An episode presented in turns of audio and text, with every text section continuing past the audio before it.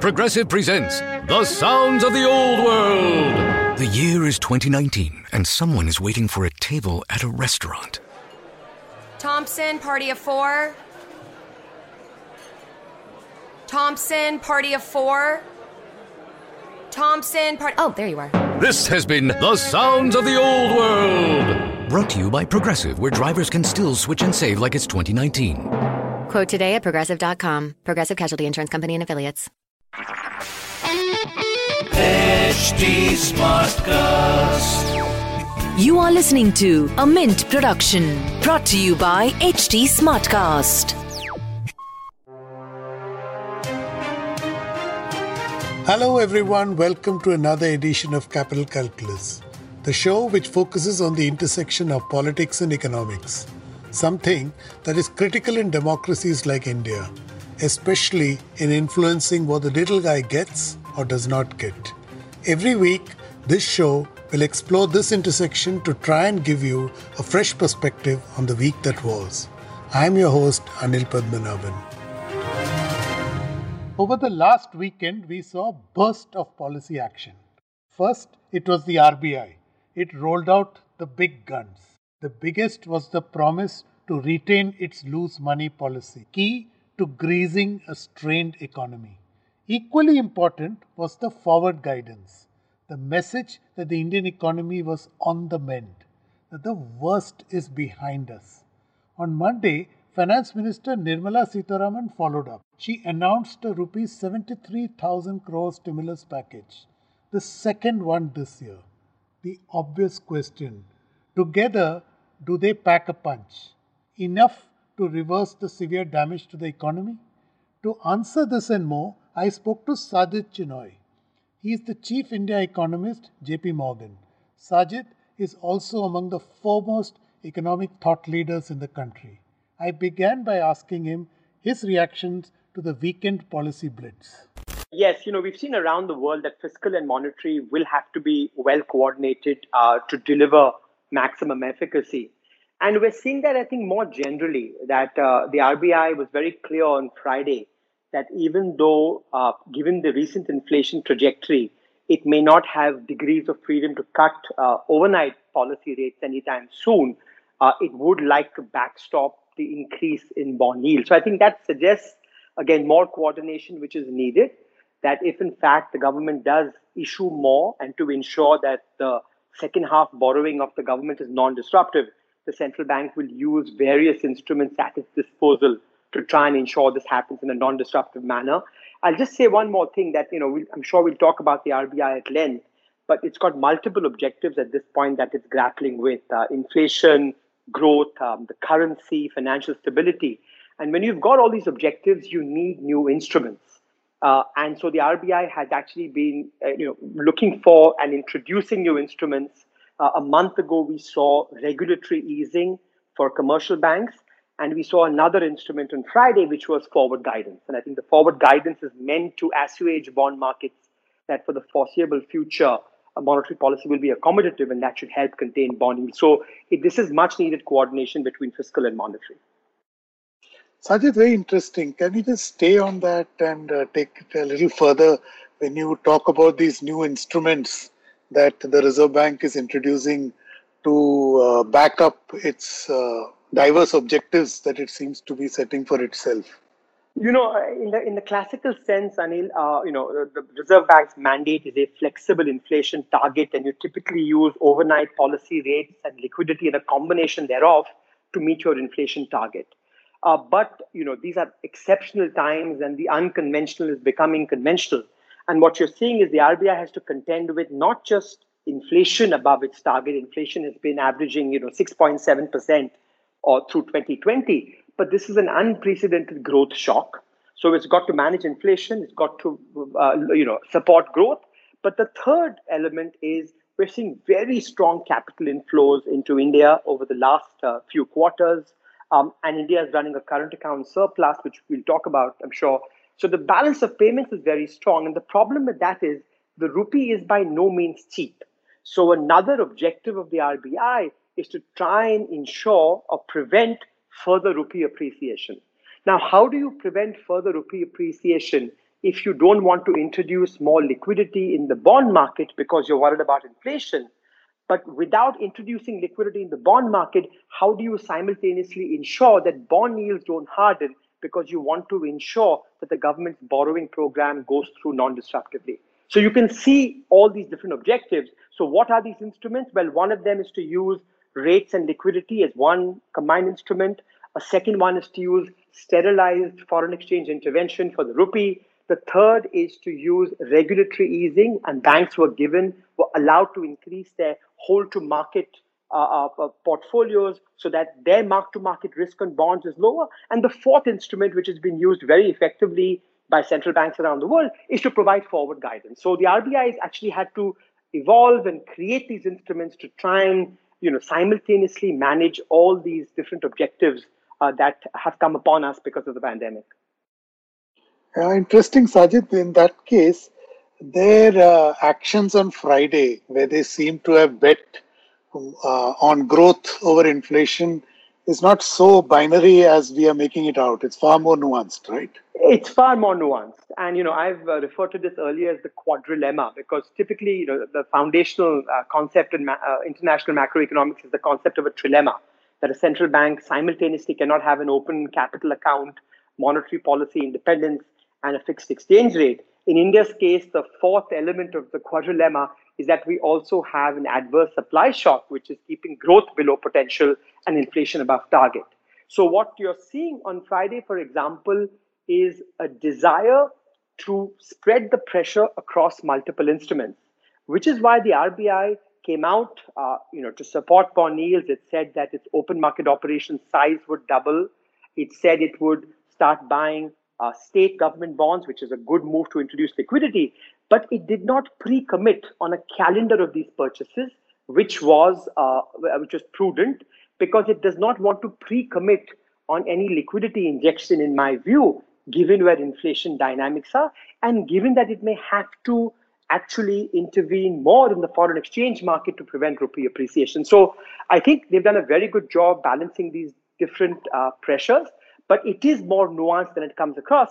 And let me make one final point. All of this ultimately hinges on inflation coming down. I think the central bank had confidence to project its accommodative stance, you know, for the next two, three quarters, because in its own inflation forecast, inflation goes from seven to a four handle over the next six, seven months.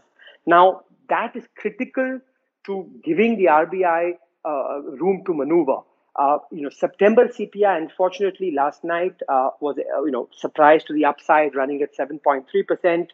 With food prices remaining sticky in October, uh, inflation is expected to print close to seven percent. So let's hope that you know, with a strong monsoon and with the economy gradually opening up, that these disinflationary forces kick in. Because if they do, the RBI will have many more degrees to maneuver. If inflation remains much more sticky than everyone expects, and that's been the case last year, then I think macro management over the next few quarters gets more complicated. So, Sajid, uh, what is your read on inflation? Do you concur with this very confident guidance that the RBI is almost unprecedented? I've never heard such certitude from the RBI on inflation. They're saying it will go down. Well, um, there are many moving parts here. Uh, the, I think the big surprise for all of us was core inflation rising uh, over the last four to six months because you would expect that with this kind of demand shock, a core inflation would, you know, would go, there'd be disinflationary impulses in the economy. My own sense was core inflation went up for a few months because of the adverse supply shock. Supply chains got impacted, pricing power went up. But the good news on the core front is the momentum of core inflation has begun to come down. Four months ago, the annualized momentum of core core was 6%. In yesterday's print, the annualized momentum of core core is just 3%. So as the economy opens up, you are seeing some of these core inflation pressures abate, which is good news. The puzzle and the worry is on, remember, we've had many years of benign food inflation, Anil, and we've actually seen food inflation average almost 9% over the last year. Now, the question is, how durable is this? Some of this is because of vegetable prices, which hopefully in the next few months should abate. But we are also seeing, you know, animal proteins, for example, pulses, for example, remain very sticky. Some of these food groups have cobweb cycles. So I think it'll be good to address supply aggressively on this front um, because the concern is if you get you know many quarters of high food inflation, the risk is that this gradually spills over into a generalized core inflation. And while we're not there yet, if food inflation remains sticky over the next four six months and the economy is improving and pricing power is increasing, then that spillover risk increases. So again, let's hope that doesn't happen. Um, right now, the base case is still that in the next few months we will see disinflation because we've had record monsoon, good sowing, uh, and that should exert downward pressure on food prices. Sajid, your opening statement where you talked about how the RBI on Friday committed to backstop uh, yields on government securities. Is this a good thing or a bad thing in terms of a long term, medium to long term development of the bond market? You know, I don't think we should judge uh, exceptional crisis actions um, or, or, or extrapolate that this will become the norm. I mean, in the normal course of events, uh, you know, uh, central banks, um, you know, only focus on the on the on the short-term rate, the policy rate, and in the case where uh, in, uh, central banks around the world do QE, that's only because their short-term rates have gone to zero. Now, in India's case, short-term rates are not at zero, and in many emerging markets, short-term rates are not at zero. So, ordinarily, there would be no need to target the long bond yield because what you should be controlling is, is, is overnight policy rates, which you can. But I think these are exceptional circumstances. Uh, the fact is, fiscal deficits around the world are increasing by unprecedented quantums 5%, 6%, 8%, 10% of GDP. And if central banks did not provide a backstop, then the risk was there'd be this significant hardening of yields. And because these are benchmark assets in the economy, financial conditions more generally would tighten. And all around the world, we've seen central banks jump in. The good news, Anil, uh, in India is, you know, the big debate six months ago on the fiscal was we should not do more, provide more fiscal support because how will it be financed? And the concern was the RBI will be forced to monetize a large quantum of the fiscal. That, that, has, that fear and that risk has just not come to fruition. If you look at the extra borrowing in the first six months of this year by the government across GSECs, state government bonds, and treasury bills, it's about 9.5 trillion higher than the first six months of last year. Guess how much the RBI has had to buy? By our estimates, only about 1.6 trillion. So only about 15% of that. So these fears that the you know central bank would have to monetize large parts of the deficit have not come to fruition because we haven't fully appreciated that India is running a current large current account surplus this year. And if you, you know, fundamentally, what does the current account surplus mean? It just means it's the savings investment balance of the economy. Uh, and what the surplus is telling us is the savings investment surplus of the private sector, households and corporates, is larger than the savings investment deficit of the public sector. That means there is excess saving in the economy. Add to that capital flows of about 2% of GDP, which means the balance of payments surplus this year will be 3.5% of GDP. Think of that as the extra savings available to the economy. This is both good news and bad news. Um, the glass half empty is that this is symptomatic of weak aggregate demand, and that's why savings are high and absorption is low.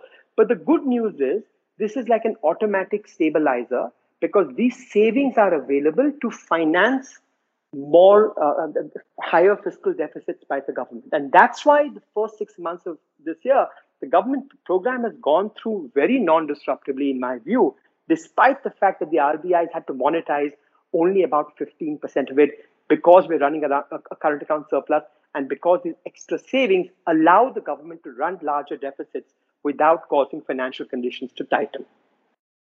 So, in that case, Sajid, uh, Monday's action of the FM uh, in her stimulus package, Stimulus 2.0, is that a case of uh, too little?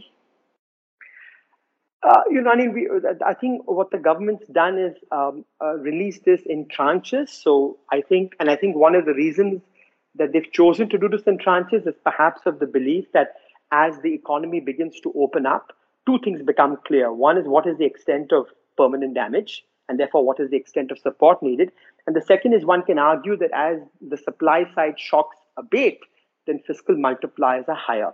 So I would still you know, uh, hope and expect that more uh, fiscal support would be forthcoming, you know, in the coming months, and I would certainly expect or at least look for a big infrastructure push in the budget in February.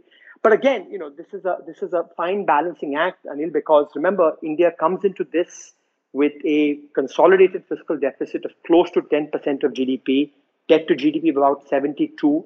And even if there is very little stimulus this year, debt to GDP rises to about you know between 85 and 90 percent. So I can understand why policymakers in most emerging markets and in India recognize that fiscal space is not unlimited.